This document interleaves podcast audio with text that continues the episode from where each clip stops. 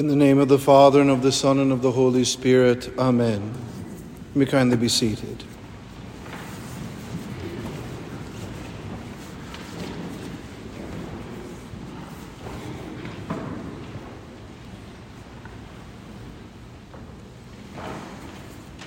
In the beginning was the Word, and the Word was with God, and the Word was God, and everything came to be through him, and nothing that is came to be without him.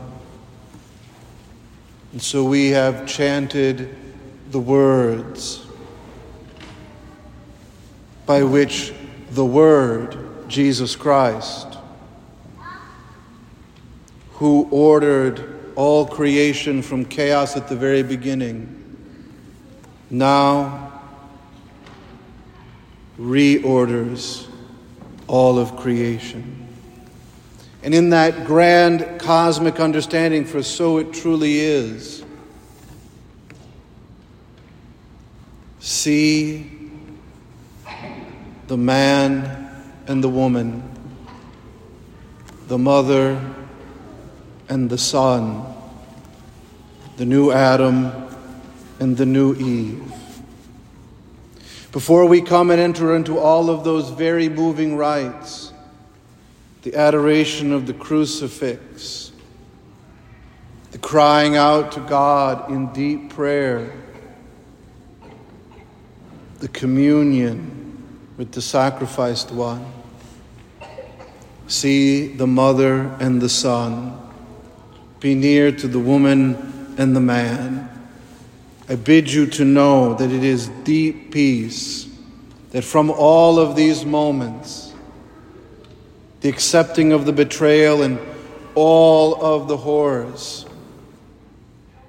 the judgment, the rejection, the spitting, the hitting, the scourging, the thorns, the mockery, the injustice, the sweat, the toil, pounded through with nails, crying out, Forgive them, they do not know what they are doing. And he is mounted high in the cross, knowing what he is doing, and says, Woman, behold your son, behold your mother. Saying in a very real way, Behold, I make all things new. I ordered from chaos creation and I redeem it. And I do not redeem it in some sterile, static way, but here is the whole new family of God. And see how, when you are close to the mother and the son, then there is also John and Mary Magdala and Joseph and Nicodemus, and it goes on and on. That to grow near to the mother and son is the will of the Christ, and is the will of the Christ for the sweetness of life. It teaches us a natural lesson. This same Savior who said, Unless you hate your mother and father, you cannot be my disciple, teaches us by this act Love all the natural good in your family life, all that is natural and righteous and true. But then he gives his mother away, right? Despise anything that is evil or vicious or wrong. And do it without any fear. Come into the family of God, where there is the man Savior, strong and mighty, who is what? Icon of righteous strength on the Holy Cross. That that great imperial power's symbol of defeat, crucifixion, is the icon of absolute victory. Staying right near to it is the woman the new Eve. That when you are devoted to her, you are near to Him and you are in the very family of God, and you will know all mystery and all peace.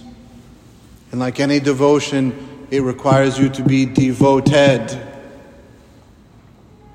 That's why that ritual, you'll have to come and stand right by the cross. It's one of the most moving parts of Good Friday. You get to be Mary, or John, or Mary Magdalene, or just yourself. And say, Lord, remember me when you come into your kingdom.